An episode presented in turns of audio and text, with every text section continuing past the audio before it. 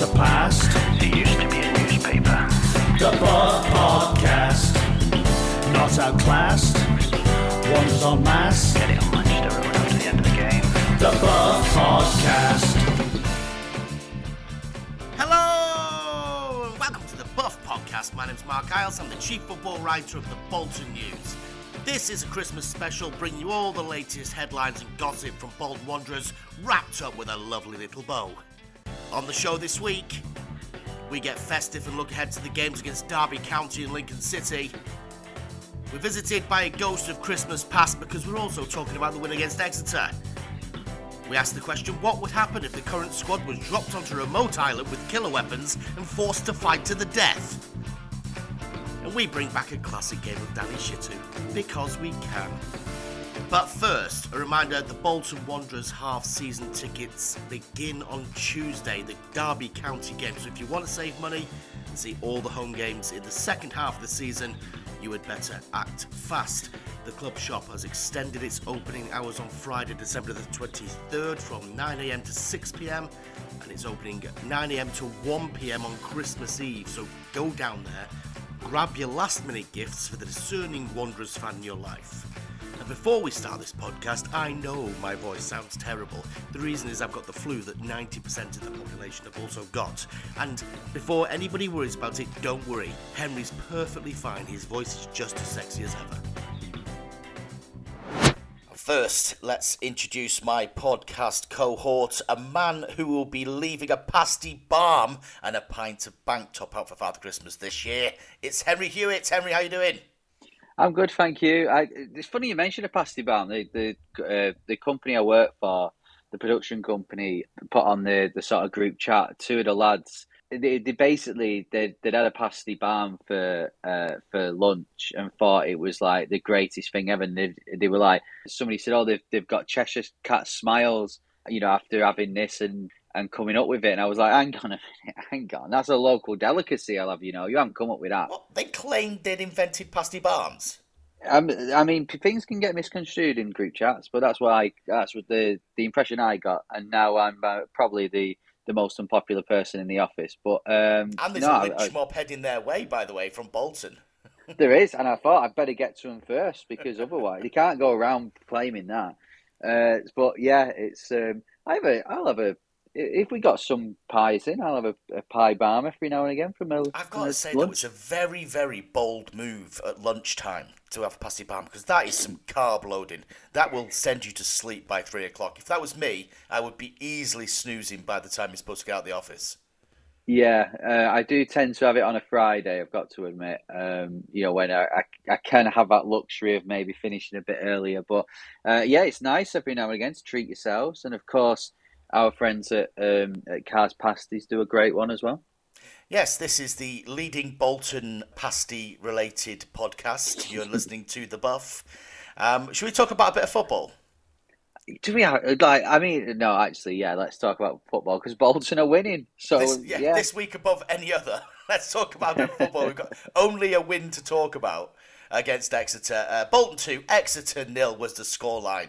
And the Grecians earned absolutely nothing. I've been dying to get that in somewhere. Um, I, I mean, I thought they were rubbish. I've got to be honest. Of all the player, of, of all the teams that Bolton have come up against, League One teams this season, I think Exeter are, are, are right down there. Yeah, they didn't offer much, did they? I thought the midfield was all right. I, I thought they were actually winning second balls for quite a lot of it, but the uh, yeah, the attack and the defense let them down. Um, and uh, you know, we've been asking for this for so long. This sort of nice, relaxed Bolton win, score too early on, and uh, I'll be honest with you, Mark. Come the seventieth minute, I was like, "This is boring. can we can Exeter score two so we can get a win in the last minute?" Yeah, you had a pasty barm beforehand, as it was it was Yeah, weighed heavily yeah. on the stomach. It was it was an interesting game because I mean the first half, some of the football they played was absolutely fantastic. I think Ian Evatt said it was the best first half he'd seen his team play this season. Um, I mean, to be honest, there's not a lot of competition in the best first half category. No. Um, Uh, Wycombe really- at home. That was the Yeah, we were two 0 up there, so maybe. But yeah, I, I get. Yeah, I agree with you. Is not much. But I mean, they they played some fantastic football. They should have been four, five, six, maybe up at half time. Yeah, definitely, and and you know, again, Dion Charles is uh, he's got his goal, but he's hit the post twice, and you know he will get his uh, he'll get his hat trick one day. But yeah, I mean, you know, if Bo's go in and uh, Connor Bradley's, of course, um, header, then yeah, it should have it should have been, and uh, you know, it was it would have been nice. And I, I've got to be honest, when you look at half time and, and look at the other scores and see Barnsley and Derby winning, and then obviously Derby went on and won 4 0 and Barnsley got 2 0, you think, oh, well, our goal difference, we kind of need to make tracks on them. And maybe we'll do it when we play them in the next few weeks. But, um, but yeah, I kind of hoped we would have pushed on and, and got that goal difference higher. They looked tired to me in that second half. I thought there was. Mm. There was there was visible signs of fatigue. Whether or not it is all the illness and such like that took out of them, I think Evatt made an interesting point afterwards that actually, whilst they'd beaten Manchester United's kids very, very comfortably on Tuesday night, the the level of uh, performance they had to put in and, and the, the sort of exertion actually took it out of them quite a bit and, and, and not had a knock on effect on the game for Saturday. Yeah, um, I, you know, I, I, it's it, yeah, it's it is a weird one because that, United result uh, obviously, we won 4 0 in the end, which we haven't done this season. But um, on the whole, I think, um, yeah, I think because United weren't didn't attack much, they was that counter attacking. It was just it was attack v defense, and I guess is as as mentally draining as that is for the defending side, for the attacking side, yeah, I can imagine it is quite tiring. Mm. Uh, starting from the back and pushing on for every, it seemed like every two minutes. It was. It was like a basketball game at times. It was quite a, a high octane type of type of cup game. I enjoyed it. I, I, especially enjoyed the scoreboard because there was no differentiation between Manchester United's badge and Manchester United under twenty one. So there was just yeah. that lovely picture of four 0 against United, which um, I, have never seen before. So um, only in Photoshop before. Um, so yeah, the, the one thing that, that came out of the weekend for me was was the new look back three. We know that Rico Santos is some way from a return. He's gone to see a specialist. We're going to get an update on that on Friday, I believe, uh, as we're talking here on a Wednesday. Um, so hopefully, Evatt will be able to give us an update on how he's doing. Um, but he won't be back for a while. We know we've not got Gethin Jones for a couple of weeks as well. So the they're down to bare bones really at the back. But Eoin Toal, Will Aimson, George Johnston, I thought they did quite well. Yeah, I, I, you know, a caveat in that is that we didn't get tested that much. I think it was a game where the old school defending was needed. You know, the headers yeah. out and uh, the tackles, um, and you know, we know that it players in our, our team can pass the ball. They all can. So uh, yeah, that wasn't an issue either. But I thought, yeah, it was a, you know, it was it was a game where it probably came at the right time, and I think sometimes for, for us this season we haven't had that luxury. Games have kind of come at the wrong time. But if we're going to have a, a new look back three, the type of uh, game you want to be in is a, a, nice, relaxed game where the opposition aren't pushing that much, and um, you know there'd be, obviously be a bigger, far bigger challenge against Derby, but. Um, it, at least they've got that first game under the belt, and now they can get some more training into them as well. Yeah, well, I mean, we know there's that stretch of, of fixtures coming up now that, I mean, we always say, I think every time you come up to a, fixture, a, a, a, list or a new month, whatever you say, oh, this is going to be the defining one. This is going to be the defining one. Everybody's always trying to catch lightning on the bo- in the bottle and like this is the defining stretch. It feels like it will be a defining stretch, but I dare say that when we get to January and then look ahead into February, that will be the defining stretch. Then, of course. Um, ultimately, the whole thing is a defining stretch. We should really stop using the phrase. But yeah. nevertheless, there are some very difficult games coming up. They've got to play Derby twice. They've got to play Plymouth. They've got to play Barnsley. Lincoln away is never easy. So it's uh, it's a tough stretch.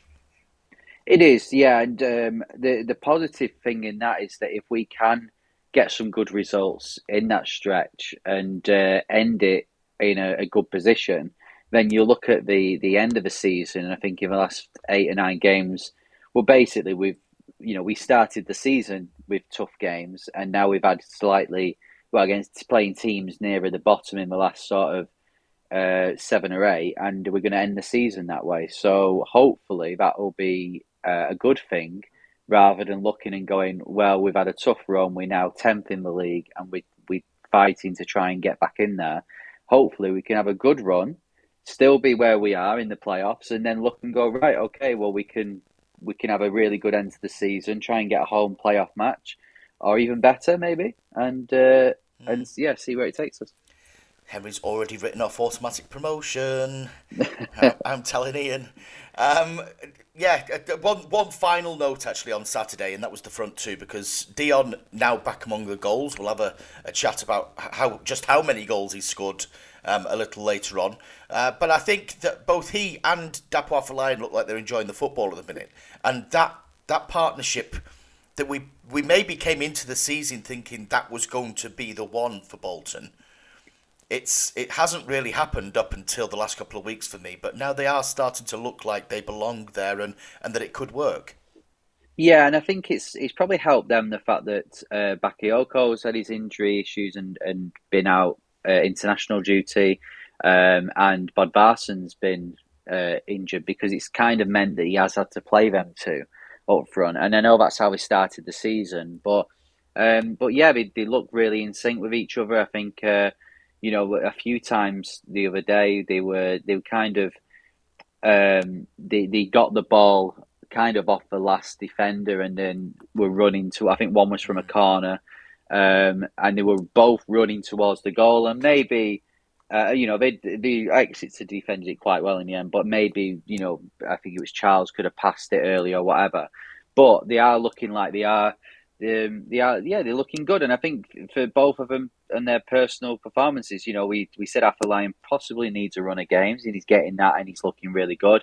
Dion Charles is, you know, he seems to be clicking for him again, um, which is great. And uh, and he, he's someone who, you know, I mean, obviously they're not the players aren't stupid. They know that when they're getting a bit of stick, and uh, and Charles has just looked in a few of his goal celebrations recently, just a bit of a dare have that kind of don't doubt me uh, kind of attitude. So yeah, they're looking good, and I like it. I like. I, have got to say, I do like Bodvarsson. I would like to see Bodvarsson play more, but I think coming off the bench, he's a really good asset. And uh, and yeah, Dion and Afolayan at the moment would probably be my my favourite top two anyway.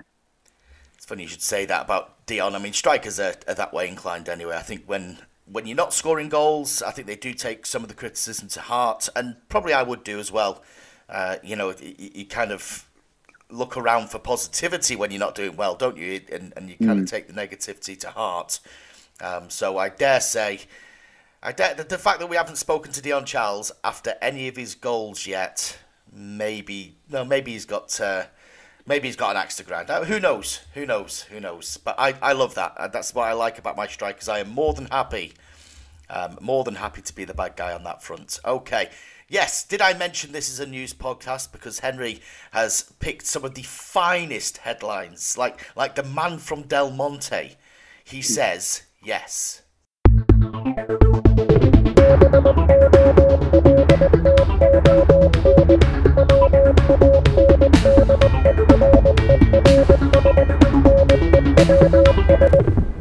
News. Yes, and the finest one I've picked. Uh, from the tree of Bolton Wanderers this week is actually just basically what we've been talking about, and it's uh, Dion Charles. Um, you know, Ian Evatt has come out and said that he knew he'd look his look would change, which I guess is easy to say that uh, when it has done. But event, he, yeah. yeah. but I mean, for Ian Evatt, he, he was picking him. He was picking him every week, so he clearly did know it will it will change, and it is good to see, isn't it? Because he is our he's our star striker. He's our you know our big striker. They paid money for him, and I know you've been doing uh, running the stats as well. And it seems that only Anelka and Ricketts have done better. They've got to uh, ten goals quicker in a season hmm. in the last twenty years. Um, I mean, to be fair, we haven't had many of it, ten goals, but um, but still, he's in esteemed company there. Yeah, it, it surprised me a little bit. I mean, we've we've often said on this pod about the the top goal scorer being dozen goals more often than not. Um, but actually, there's only a, about 16, 17 players that have managed to do that since Ricketts last scored 20. And uh, this is all competitions as well. So it's uh, it's interesting that he's he's got to ten, but not even at the halfway stage of the season either. So if you were to double that and he ends up being the guy that gets twenty, then he's fulfilled exactly what he said he'd do, and and what he did at Accrington Stanley as well. And yet, I'd be amazed at everything I've just said about Dion, and, and maybe you know feeling that he was overly criticised a few weeks ago. I'd be amazed if he could say, "Yes, I've had a great season," um, and yet is not that far behind the, the leading goal scorers overall. I'm not one of these people who looks at goals and says, ah, yeah, but you've only scored seven in the league. It doesn't matter. It's still a competition. You wouldn't, yeah. you know, oh, he scored against, I don't know, Salford City or something. It doesn't matter because it would have counted if he'd have scored against United in the FA Cup. People, you know, would would be uh, would be happy to include that one. Um, your job is to score goals regardless of the competition, and to, to be on 10 is pretty good going. I think Ian Evatt, obviously, he, he did back him, he picked him, he kept him in the team. He has faith in the fact his team creates chances, and I know a lot of people hate XG, a lot of people don't understand XG, a lot of people don't really buy into the, the statistical or the data driven analysis that that certainly Ian Evatt does, and I know his staff do.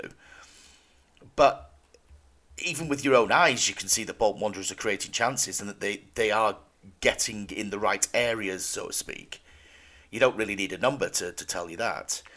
Um, so you know, if, if he kept picking him, he was he was inevitably going to score goals at some stage or another. So, um, I mean, I must say he, he's he's kept picking Kachunga and he hasn't necessarily got him with the goals, so it doesn't work for everybody. But I think Dion is the guy that you'd be looking to to score more often than not. I still think um, if if Bodvarsson got fit and hopefully that comes quickly, uh, that he could also weigh in with a fair few. But um, and and Dapo's looking like he's he's hungry as well now. So suddenly there's a there's a little bit extra, and of course we are at transfer uh, transfer window time. Yeah, it's uh, it is convenient for them all that they're performing well as it comes to transfer window time. Um, but uh, yeah, Dion is he's there's, there's most pressure on Dion because he has been brought in to score goals, um, and it's nice to see that he's doing it. And and yeah, like you said, he's if you create more chances for him, he's going to score more goals. But I mean, we've said before, he's, he's a League One player. So they all are, so they will miss more than Premier League players, for example. Um, and uh, and yeah, Dion is he's yeah. I'm, I'm, glad he's turned it around. Anyway, I'm glad he's he's scoring goals again. Hopefully, he can uh, can continue. He uh, he scored a goal last time we were live on Sky TV, so hopefully he can do it again on the 27th. What do you make of the Danny Ward rumours? Um, it's interesting, aren't they? Because you look at how Bolton have, have how, what we've signed, who we've signed. They do, I don't think he necessarily fits into that, mm. being 31, 32.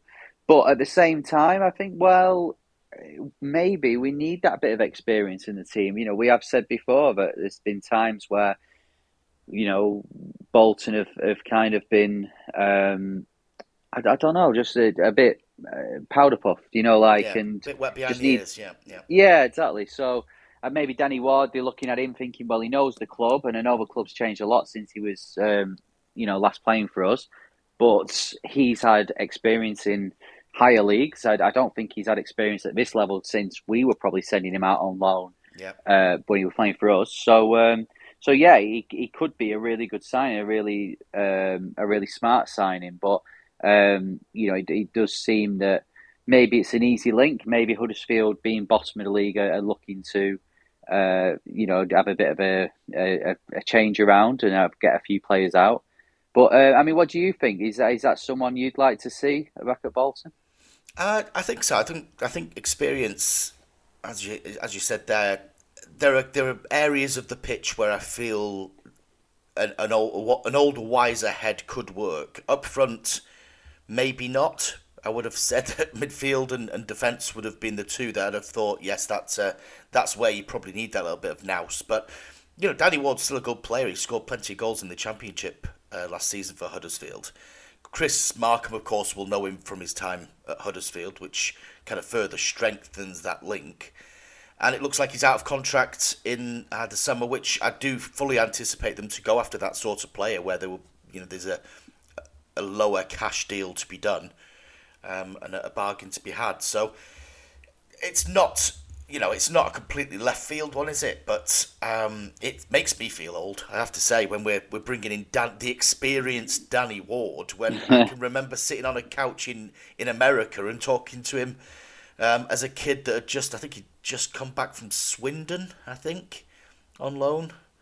And it, you know he was talking about maybe getting a couple of games in Owen Coyle's team in the Premier League and learning so much in League One and all that kind of stuff. Or I can't remember whether it was Division Two back then, but uh, yeah, makes me feel very old. I have to say, describing him as a as a grizzled veteran. Um, but yeah, I'd like to see him. Uh, that that that would do me. I think I, I think it's the type of signing that they probably would make. Yeah. Yeah, and it makes me feel old for considering that I'm 32 and fellow 32 year olds are being considered as veterans.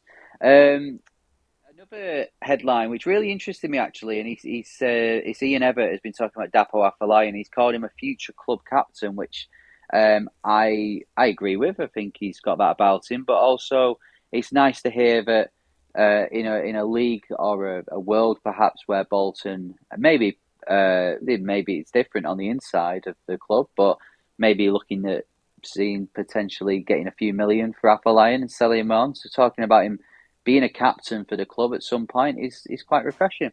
I think he's got a lot that can still improve with you know for for. I think he's he's such a clever lad. You can. I think one of the things he said in that interview was that is, there's been a lot of clashes with Dapo, and I can understand it because he is is that kind of character. He's he's he's quite a cerebral guy. He's he's always. I can imagine he's questioning things. I can you know, I can imagine him arguing the toss, you know, if needs be. Mm. Not because he's, you know, out of out of any sort of malevolence or anything like that, but more just because he's got an opinion, and that's not always the case. I have to say, with a group of, of younger players.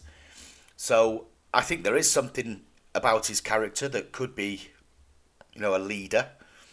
Um, it would be a different type of guy to somebody like Santos, maybe more vocal. Who knows? But um, no, I, I, I, like you. I, he's coming into that last year of the contract next year, isn't he? So, you know, the prime the prime time to sell would possibly be January, and no doubt there'll be some rumours because why wouldn't there be? Um, there's always rumours with with Dapo, isn't there? And uh, ever since he ever since he came in, I think people have, have looked at him and, and can see that he's got something about him that that can. I think he could genuinely go and play at, a higher level. Mm. Um, but I'd love to see him do that with Bolton, and yes, I'd love to see him become that kind of leader that that Ian Evatt uh, thinks he can be. So. Um, I just think he's, he's he's just like I said it loads of times. He's the guy that I enjoy watching the most, and he's a fascinating character as well. Um, so I'm I'm glad I'm glad things are going well for him.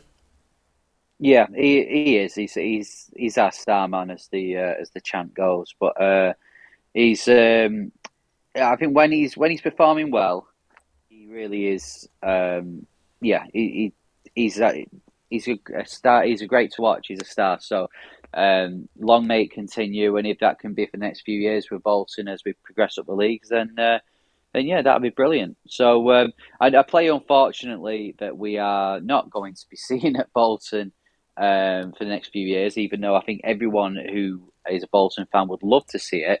Is uh, Connor Bradley, and he's uh, he revealed to you what his Christmas wish is, didn't he?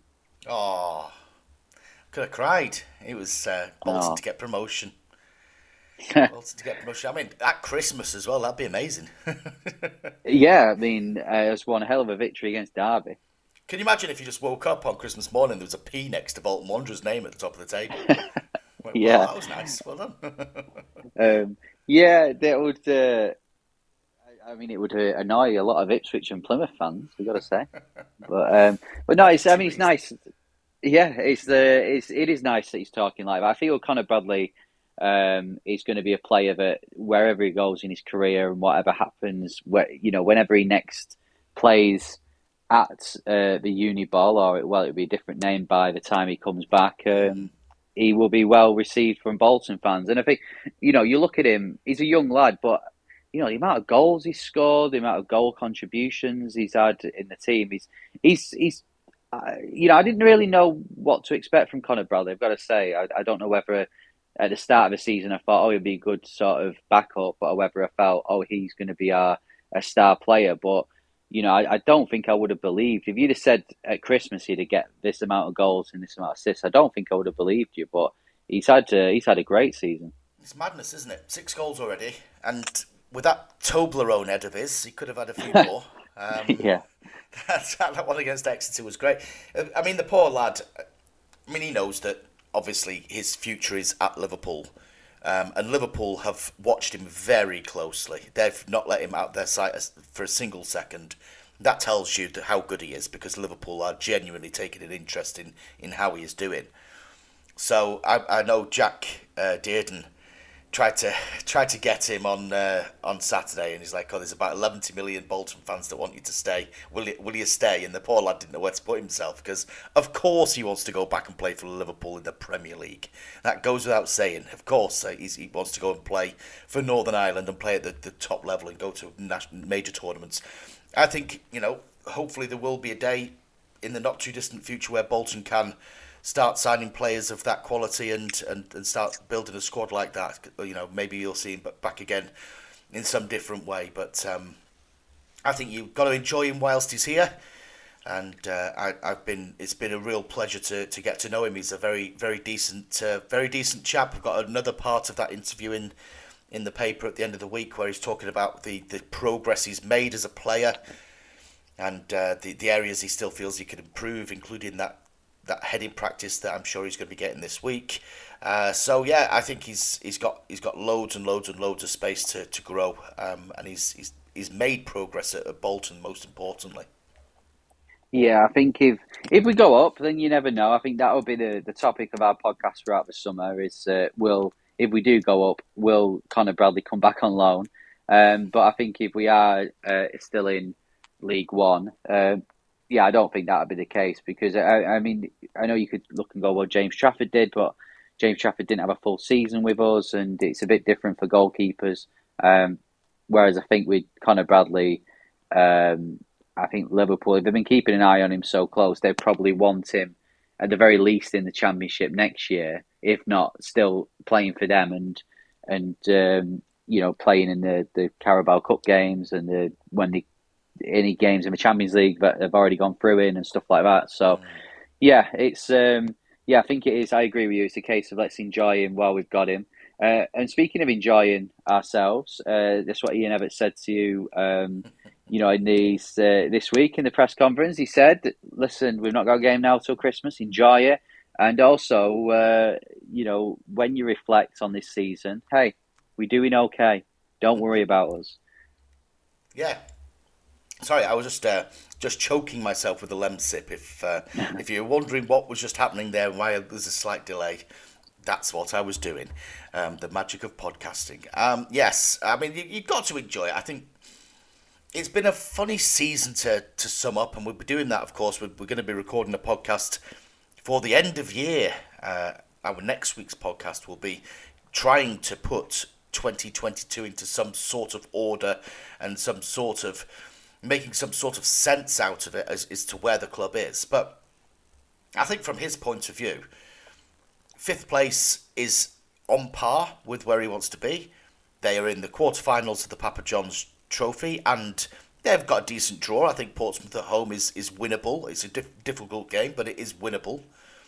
Um, and you know, you could you could be staring at two trips to Wembley. Who knows? In the best case scenario.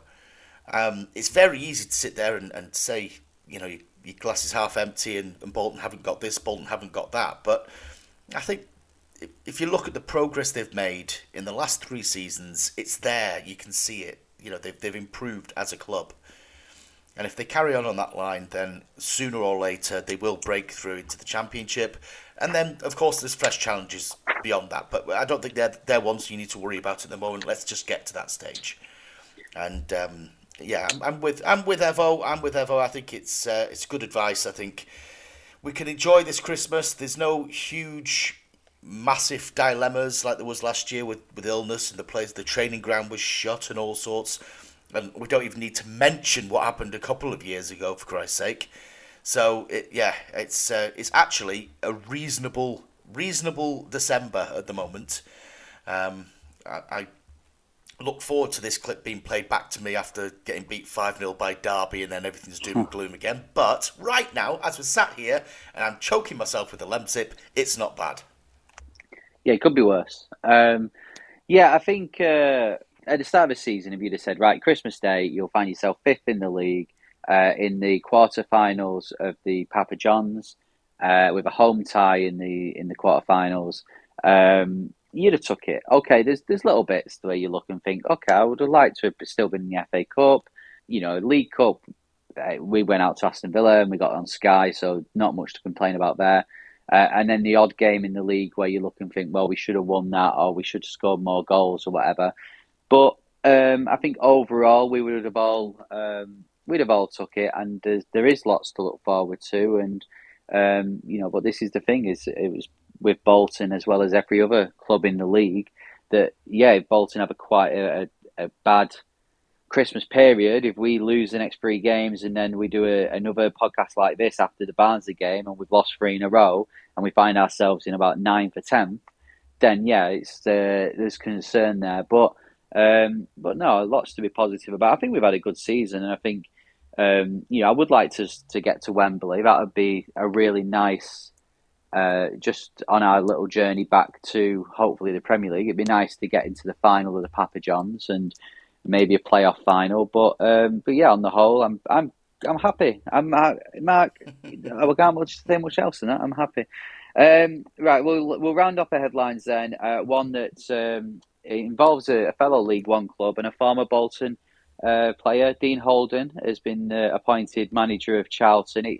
I think, to be fair to Dean Holden, he's he's been knocking on the door for a while, hasn't he, of getting a mm. job, and um, and he's he's now he's got one at Charlton. Um, how do you? I know you've sung the praises of Dean Holden, and uh, and you know a lot about what people have said and stuff. But in terms of him actually going to Charlton, do you think that's a a risky move, maybe because they they have ambitions for higher than what they are? Is it a good move? Could you know where where do you see that job? It's a tough gig at the minute, no question very tough gig. I think there's problems with the ownership at the moment. The, the chairman or the owner doesn't seem especially popular with supporters at Charlton, judging by the feedback I've had in the past 24 hours or so since I said that Dean Holden was a great appointment.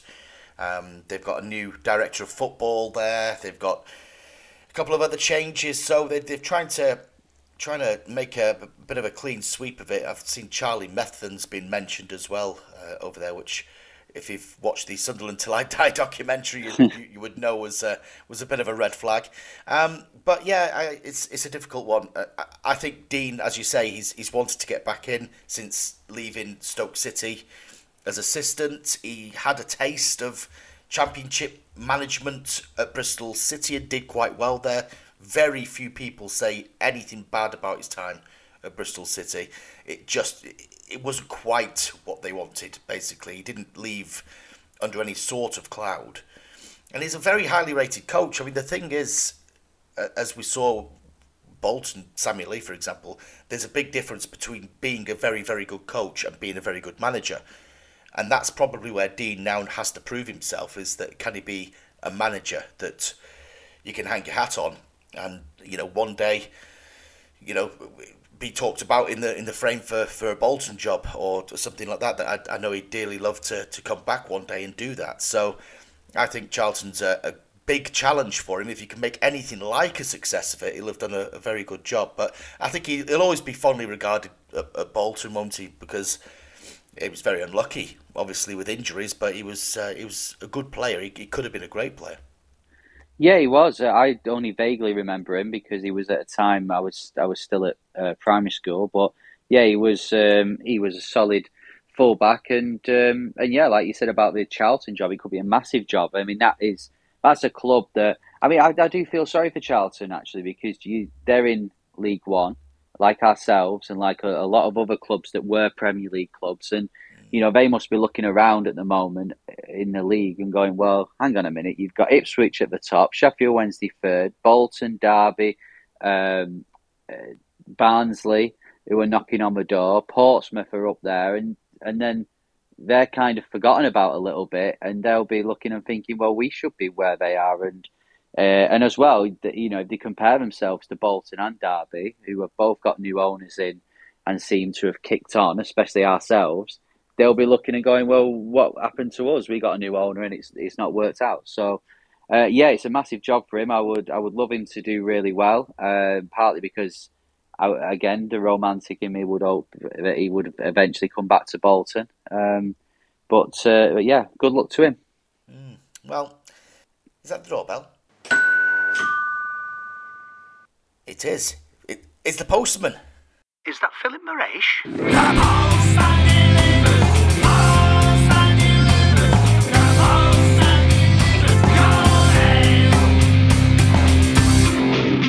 Emails, actually. Yes. Henry.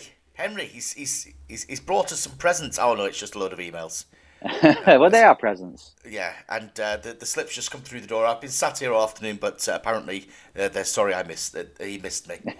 um, I've got to go and pick the package up from uh, some random corner shop after half past twelve. Okay. Um, yes, this is the segment of the podcast where we read your emails. I've been saving up a few just for this very occasion, so we're going to uh, rattle through a few of the good ones. Um, this one is from a friend all the way in the USA, and his name is Matthew. Matthew from Massachusetts, in fact. Oh. Uh, dear Marc and Henry, I was listening to your discussion about Bolton lineups using one player per nationality, and I decided to take it a step further. That's what we like. Step further. Um, I wanted to see if I could create a Bolton squad using players from the 32 countries that qualified for Qatar, including subs. I also wanted to limit myself to the years that I've been following Wanderers, which is 2004 up to the present, so a man of roughly the same age, Henry. Um, this exercise is far more challenging given the number of Bolton goalkeepers that are either English or not eligible for a qualified nation. I think I managed to pull, it, pull off a 21 player squad without a duplicate nation, and as such, there's nobody to back up Trafford on the bench. Um, Ian Evatt would be proud, he says, because obviously there's no goalkeeper on the bench. Selected 5 3 2 and provided subs. Fair warning though, uh, some of the choices are strictly limited by the uh, by the challenge restrictions. Um, I would never choose a French defender over Anelka or Djorkaeff. Okay, so do you want to listen to his team? It's quite a good one, actually. Go on. Um, if anybody can better this team, I'd be very surprised. So, one one player from each nation um, that qualified for the World Cup. Let's see what I say. So, in goal, James Trafford, English, obviously. Uh, defence of Antonee Robinson, the USA. Abdoulaye Faye, Senegal. Ricardo Santos for Portugal. Uh, Radhi Jaïdi from Tunisia. And Marcos Alonso of Spain. Ah, very good. Very solid. Midfield three of Gary Speed, God bless. Uh, Andranik from Iran. And Hidetoshi Nakata from Japan. Ah, yeah. Um, it was always a shame for Nakata. I would have. I hoped he would have done better for us, but He was a mega star, an absolute mega star. The people used to follow him around. They used to just wait for him to drive into the training ground just so they could get a two-second clip of him on the video. They they were mad for him in Japan, absolutely mad for him. Um, and then up front, Croatia's Ivan Klasnic and Mexico's Jared Borgetti. Ah, very good. That's a very good team. Um, great team. Yeah, very good. There's not much pressing being done by those two forwards, though. I must say that's there's two fox in the boxes there. Yeah, exactly. Um, yeah, maybe you'd need one of the midfielders to join join them, but uh, no, good good first eleven now. The quality differs a little bit when you get onto the bench, though, to be fair. Jack Iredale of Australia, nothing wrong with that. Bruno N'Gotty of France, very good. Um, I think he probably should have gotten the starting lineup, to be truthful. But um, Julio Cesar of Brazil, uh, Yaroslav Fojut of Poland, Dedryck Boyata of Belgium. He always looked half asleep to me. Uh, Chung-yong Lee of uh, South Korea, uh, Džemaili of Switzerland, Henrik Pedersen of Denmark, Joe Dodoo of Ghana, and my personal favourite, Mustapha Riga Riga Mustapha of the Netherlands. Nice, yeah, um, yeah. The defend uh, the subs bench is the um, kind of a who's who of deadline day signings. Oh, beautiful. Um, but uh, but yeah, Bruno. There's some decent players on the bench though. But yeah, it's a good lineup. I like that. Yeah, definitely. Um, yes, thank you very much, uh, Matthew. He's actually also said he misses playing Danny Shittu alongside us. So we may we may resurrect Danny Shittu further down the line for you, Matthew, just to uh, just for a bit of nostalgia. But uh, another email, this one from Chris. Uh, Hi, Marc and Henry. Top, top, top, top, top, top podcast. Um, with the recent rumours linking Sam Hird with a couple of jobs which he subsequently turned down, do you see the board? Sorry, do you think the board see potential in him as a future option should Evatt leave us in the near future? Um, as I recall, FV stated that they have a philosophy and preferred style of football that they wish to be implemented, which is what led them to Evatt in the first place. With Hird working closely with him, learning from him, do you see his name being put in the frame should it come to it?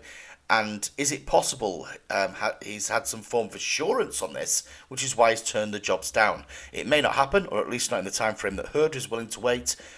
But there seems to be a trend of promoting from within it recently at other clubs, and wondered if we could potentially see the same in the future. Love to the family. Keep up the good work, Chris. Uh, yes, that's interesting, isn't it?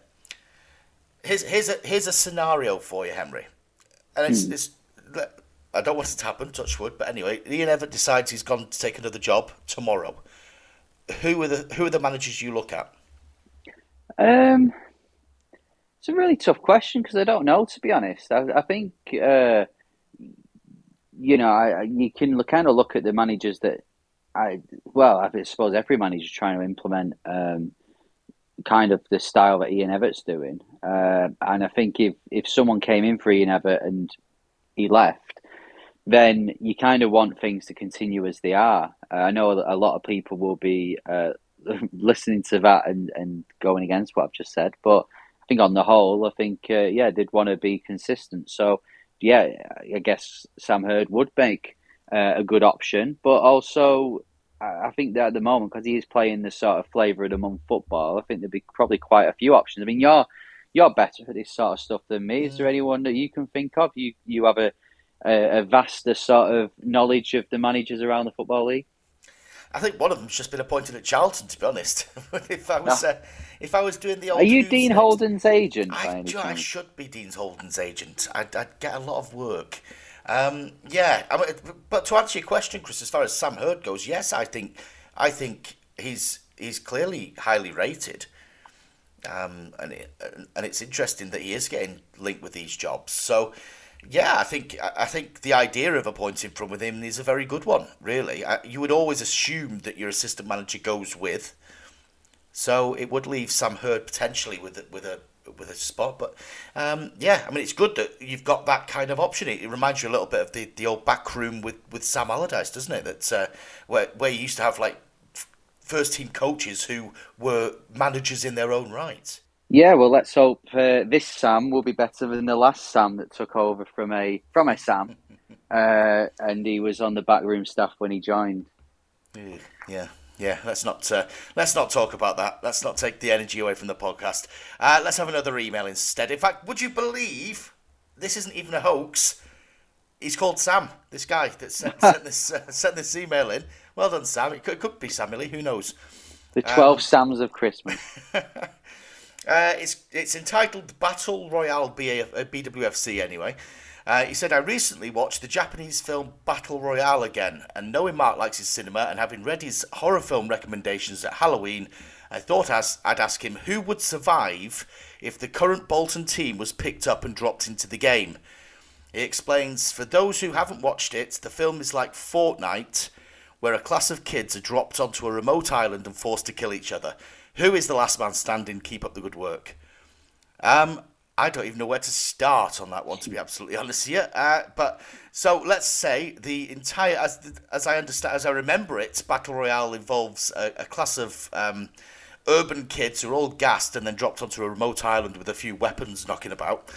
Um, if somebody were to abduct the entire dressing room after the Derby game and then drop them onto a remote island, who is the last man standing? Oh, um, well, the- there's lots to think about here because you'd you'd maybe go for one of the bigger guys, so Yeah. maybe Bakayoko, but uh, Santos. But then, would everyone else kind of team up against them first, get them out of the way, and then fight it amongst yourselves. The more tactically minded types, yeah, maybe. Yeah. Do you go for speed? Maybe then Conor Bradley could uh, could do it. I I think I I don't know. Dion has a bit about him. He has a bit of. Uh, he looks like he can look after himself. So maybe him. Uh, what do you think? Yeah, I'm with you. I mean, obviously, if, if you were, were in um, hitting the target, i.e., trying to, to, to off somebody, then um, Conor Bradley, particularly at close range, might be a bit of a struggle. Um, but uh, and, and, and poor old Kachunga, I'm not I'm not sure. I'm not sure he would survive very long. He might be the first one to go, to be honest. Um, I, do you know? I think I think it's always there's always um, there's always a dark horse, and I think uh, I think Trafford Trafford be the dark horse. You you think you think he'd have no chance. You think he'd be marooned. He wouldn't know what he was doing, and then all of a sudden he'd turn up to be. Um, he turned out to be a, a wily mastermind after it all. Um, yeah, I'm going for Traff. Last man standing is Traff for me. That's a good shout because I think James Trafford, he doesn't care. He wouldn't. No, exactly. He, he's, he's, he's completely and utterly uh, fear slash brainless. yeah, I think um, he, yeah, he, he just wouldn't. He wouldn't. The rest of them would maybe think, actually, hang on a minute, I'm in a battle royale. Where Trafford would be like, well, hey, let's go. Yeah, what a, what a nightmarish dystopian fantasy this is. This is, and then Trafford would be like, yes, this is what I did last weekend. This is amazing. yeah, this is like an escape room. It's great. Mm. uh, yeah, I'm going. I'm going for James Trafford. He's my he's my winner. I hope I hope that doesn't happen. By the way. Um, oh yeah, me too. uh, final email. Final email uh, from Derek. Dear Marc and Henry, uh, fans will always have their favourite players, but it blows my mind to see some of the comments on social media about some of them, especially Will Aimson. Um, I know Ian Evatt loves his back three of Jones, Santos, and Johnston, and it seems nothing is going to change that. But for me, Aimson has been very unlucky not to play more football since he signed for Bolton. As the manager often says, he never lets anyone down. He is a tough defender, and though I accept he may not pass the ball as well as Santos, he does the ugly stuff better than any of them. I promise I'm not his agent or on commission, but if there was a League One club out there looking for a bargain centre half, he would be on my list in January. Thanks for the podcast and have a great Christmas. Is Will Aimson underrated, Henry? Um, I would actually agree with that. I think he's uh, he's not done much wrong in his time uh, with Bolton, and I think you know you look back to the end of last season where the last ten games Santos didn't play and Aimson did, and I don't think we lost, or we only lost one maybe. Um, yeah, I think he is harshly treated. I think Aimson for me, uh, he reminds me of Phil Jones. You know, he's got that. First of all, he's got a a, a funny sort of unfortunate um, facial expression in a tackle. I a, a few folks, a few cameramen have got, but um, but no, I don't. Yeah, I think he's. I think he's done. He's done well, and I think he's passing. He's getting there. You know, he'll, he'll tries to spray the ball out to the to the wing backs, and uh, and you know, again, last two games he's played, we've not conceded, and we've we've won them both. So I think, yeah, sometimes he can be harshly treated. Um, but you know, as we've seen with a few players, they just some some people, I don't know, some players' faces don't fit, so they are they are mistreated, and and Aimson could, I don't know, on against Derby, he could score, he could clear six balls off the line and put in last ditch challenges, and yet you, he put misplaces a pass against Lincoln, and players um, the fans will still be shouting at him. Yeah, it's sometimes it's. Uh it's easy for some some people. I'm just looking through pictures of Will Aimson to find out what facial expression he's supposed to have. Um, can you to be fair, to, to, be fair, I've seen. Uh, I I did see one last year. It was when the referee was. I think did the referee book him or something. Oh, that one where he, looked like the referee was creeping up behind him. Yeah, yeah, and he's. Uh, I have seen one or two. I think you you have shared them, yes. or somebody shared them. Um, so he, yeah, one or two where uh, where that is the case. But um, but of course, your facial expression doesn't um, you know doesn't impact how you are on the football pitch. I do have one one picture of him here, um, which I will send to you. Uh, we'll do this live. I'll do this live. I'll send you this on WhatsApp, live from my phone to yours. That's that's my favourite picture of Will Aimson this season. Um, you may you may well see it. yeah, he's looking very glum. It, it looks like he's uh, he's just lost a winning lottery ticket. He do, yeah, he does. So he's got well, his hair's he's he's got a fringe. His his hair's kind of forward on his uh, combed forward, put forward. Yeah, and he's got a bit of a beard there. He he joins the the Bolton Wanderers beard eleven that we discussed last week. Uh, but And- yeah, he's by the way, that has bluff. been greatly appreciated by the beard public. Uh, there Hmm. a beard. There is a there is an undercurrent of beard lovers out there, and I think that that particular that particular discussion has uh, has resonated quite strongly. We've had a few emails in um, thanking us for our important discussion Hmm. on Bolton Wanderers beards. Um, and now, as promised, as as requested by uh, Matthew, one of our earlier emailers, should we bring back a bit of Danny Shittu?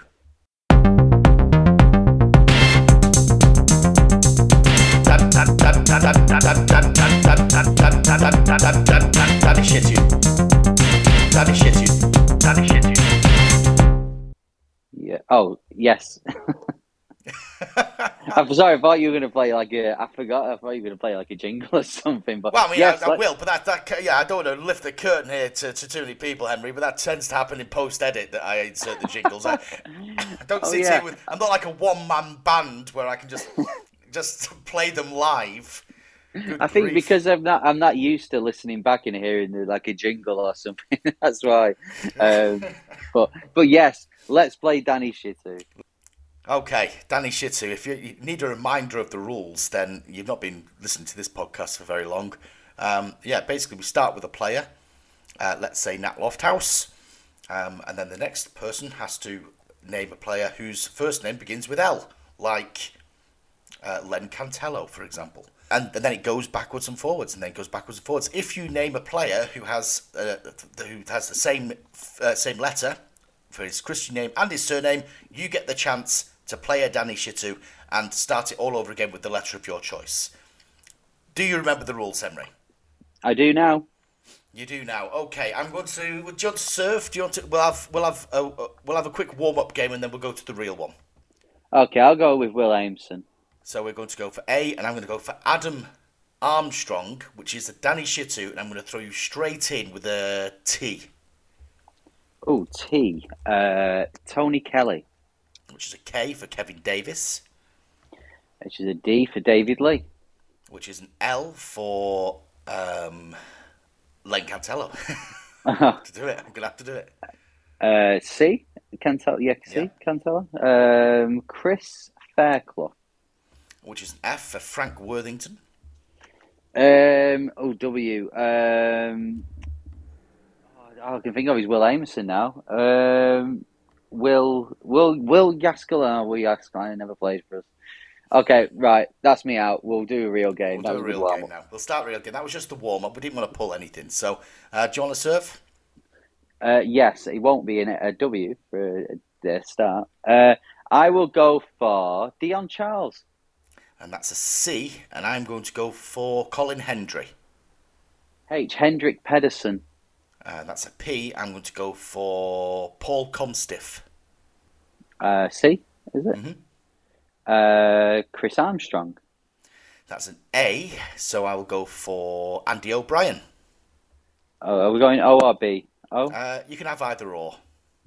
Uh, okay, I'll go O. I'll go Oscar Threlkeld. Oscar Threlkeld. I'll go for Thibaut Verlinden.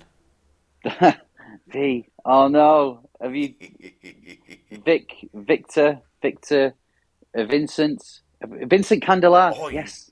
Bugger. Right. C. Um, Chris Eagles.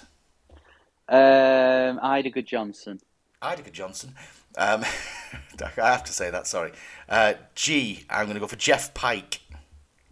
Jeff Pike P. Uh, Paul uh, Jones. Paul Jones. Um, I'm going to go for John Byram. Uh, back to B. Um, Ben Anick. A. Ali Crawford. Ooh, back to C. Um, uh, oh, Chris.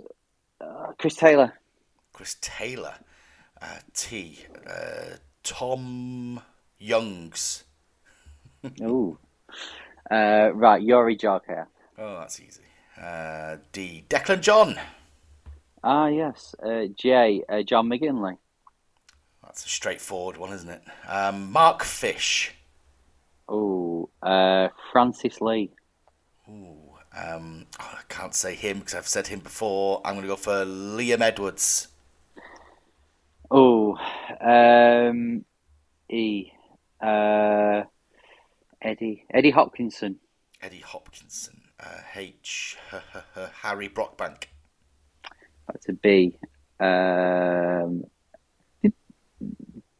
Bill Ridding. No, he was the manager, wasn't he? Was he? Bill Ridding was the manager, yeah. Ridding, right. Uh, right, back to B. Um, Be- Benny Kafobe, very good. Pulled that out of nowhere. Um, I'm going to have Arnar Gunnlaugsson. Oh, what a player he was. Uh, Greg Strong. Greg Strong. Oh, I've not thought about him for ages. Um, S S S. Stig Tofting. Ooh, that's a good one. Uh, T. Um, Tim Ream. Tim Ream. Uh, R R. I'm going to say uh, Remy Matthews. Okay, back to M. Uh, Mixu Paatelainen. Blimey. Right. Uh, Paul Rachubka. Good one. Robbie Elliott. Uh, Ed. Uh, Ebi Smolarek. Um, Sammy Lee. L- Oh no, it's, the L's are starting to get really hard. L. Les Ferdinand. Oh, I just thought of him. yeah, he was going to be mine. Uh, right, back to F. Um, Fredi Bobic. Oh, what a star he is. Uh, Barry Bannon. That is a Danny Shittu, and I'm going to throw you at Y. Oh. He's Uh, in for the kill. oh, what's he? What was he? Yannick Wilshut. Oh, yes. Git. Um, Will Buckley. Oh, back to B. Oh, this is uh, one. that- This is a great rally. I've got to say, just- to, I, I'm not trying to distract anything, but for the old, for old school buff listeners that remember that I am rubbish in the mornings, we are recording this at five o'clock in the evening. That's why it's gone on for so long. Um, Bob Taylor. Bob Taylor. Bob Taylor. Oh, God. Tom. Tom Thorpe. It's another Oh. Shittu. Why? There we go. To be honest, I don't blame you because otherwise this podcast is literally going to be a big, massive game of Danny Shittu. I've said Yuri, I've said Yannick will shut. Yell had Yell Yad you Yad Youth. Uh, well, I mean that's that's a win for me. It was a great rally. It was it's it, it almo- I almost didn't want to end it. I almost said there is one more why. Because when you were Um, thinking of Yannick Wilshire, I was thinking of a different one. go on. Well, I'm, I, I can. How can I? How can I give you a clue? He played for Keith Hill, but Keith Hill didn't really like him. That doesn't narrow it down. Um, also, he doesn't really like cats. Oh, um, what's his? Oh, uh, so you. What was his first name? Zouma, uh, Zouma. Yo, Yoan, Yo, Yo, Yoan Zouma. Yeah, Yoan remember him? Zouma. I Yeah, what yeah. he's doing now. I mean, I, I, I wouldn't like to know what he's doing now, to be honest. No. It's- Hopefully, he's uh, yeah. Hopefully, he's on a uh, what do you call a correctional course for treatment to animals. Um, he's played for Dagenham and Redbridge, says Google. Uh, Oh, more, more live research being conducted uh, in the name of the buff, which is great. Um, right, okay, so let's uh, let's move on to prediction time. Pass us me crystal ball. What's happening next week? Prediction time. And yes, we're going to do a prediction time for Derby and Lincoln City because we will not be doing uh, a buff um, next week on the matches themselves. We'll be doing a, bu- a buff end of season review, or sorry, end of year review rather. Um, so, how do we think the rest of December is going to go for Wanderers, Henry? Um, I think, I think we'll get four points. I don't know which way we'll get the four points. We'll what we'll do. We'll get four in the, the including Barnsley in this. We'll get four points. We'll win one. We'll lose one, and we'll draw one. I'll be honest with you though. I don't know which order that's coming in, uh, but that's my prediction. I think it's going to be very tight against Derby. Very tight. Um, I know they beat Forest Green 4 0 last week. But I was looking at the, the two strikers, and obviously David McGoldrick's one of them. He scored a hat trick last week. Um, and the other one is uh, is Collins, um, James Collins, and they've both got seven goals this season in the league, much like Dion. Um, they don't seem particularly high scoring, so I, I just feel like it's going to be a quite a tight, a goalless draw maybe, and then go to Lincoln, and I I think that's a good that's a good uh, venue for Bolton. I feel like they've got got it in them to go and win that game. So I think they finish on a high, beating Lincoln 3 1. Nil nil against Derby. Um, but like you, four points. And, you know, cons- consolidating fifth place over the course of, of December, I think you'd be pretty pretty happy with that, wouldn't you? Yeah, and it, that would um, it would keep Derby away. Well, if we beat Derby, it would keep them away. But if even if a draw would would do that. Um, but yeah, I think I think the main aim for the next three games, considering that we play two of them against playoff hopefuls. Uh, if we're still in the playoff places, um, you know, come that game against Plymouth, is it on the seventh? Yes. Um, then, uh, then yeah, I think I'd be very happy with that. So, don't know how it ends up. Don't know how it, uh, what, what way it, it goes, but, um, but yeah, if, if I think, yeah, if we're still in the play, if we're still in the playoff positions after that Plymouth game, then I'd be happy. So, uh, yeah, Right, well, I suppose we better wrap up this podcast because this uh, this Christmas shopping won't get done by itself. You know, I need to I need to get out there and uh, to to panic buy now. It would seem. Um, what uh, what's what's Henry Hewitt going to be getting for Christmas? Um, well, after you teased us with a P next to Bolton's name in uh, before, but nothing will compare to that. Um, I don't know actually. I've got to that age now where if I need something, I buy it. So I, it's it's actually nice because you get more surprises, I guess. But it's also then stuff I need, like uh, I don't know, new new boxer shorts. Somebody buys me them, then I'll be happy because I need some.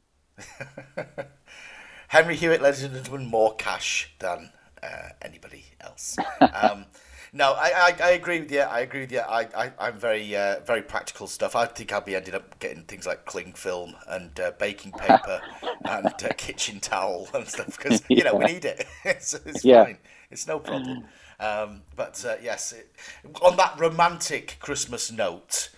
Um, will, we will let you go. We will say goodbye, and I hope everybody listening has uh, a very, very Merry Christmas. Please do tune in again next week. Keep your eye out on my Twitter account. I'll let you know when the end of year review is going to be uh, done and, and sorted. I'm going to try and get out there a little earlier, so it might not be Friday, might be the Wednesday or the Thursday, depending on how quickly I can get it turned around, but and how quickly this stupid cold disappears. Please, that's my Christmas wish.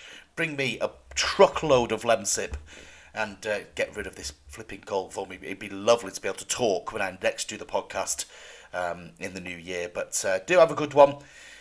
You have a good one as well, mate. And uh, well, I better better wrap it up by saying I've been Marc. Merry Christmas, Iles.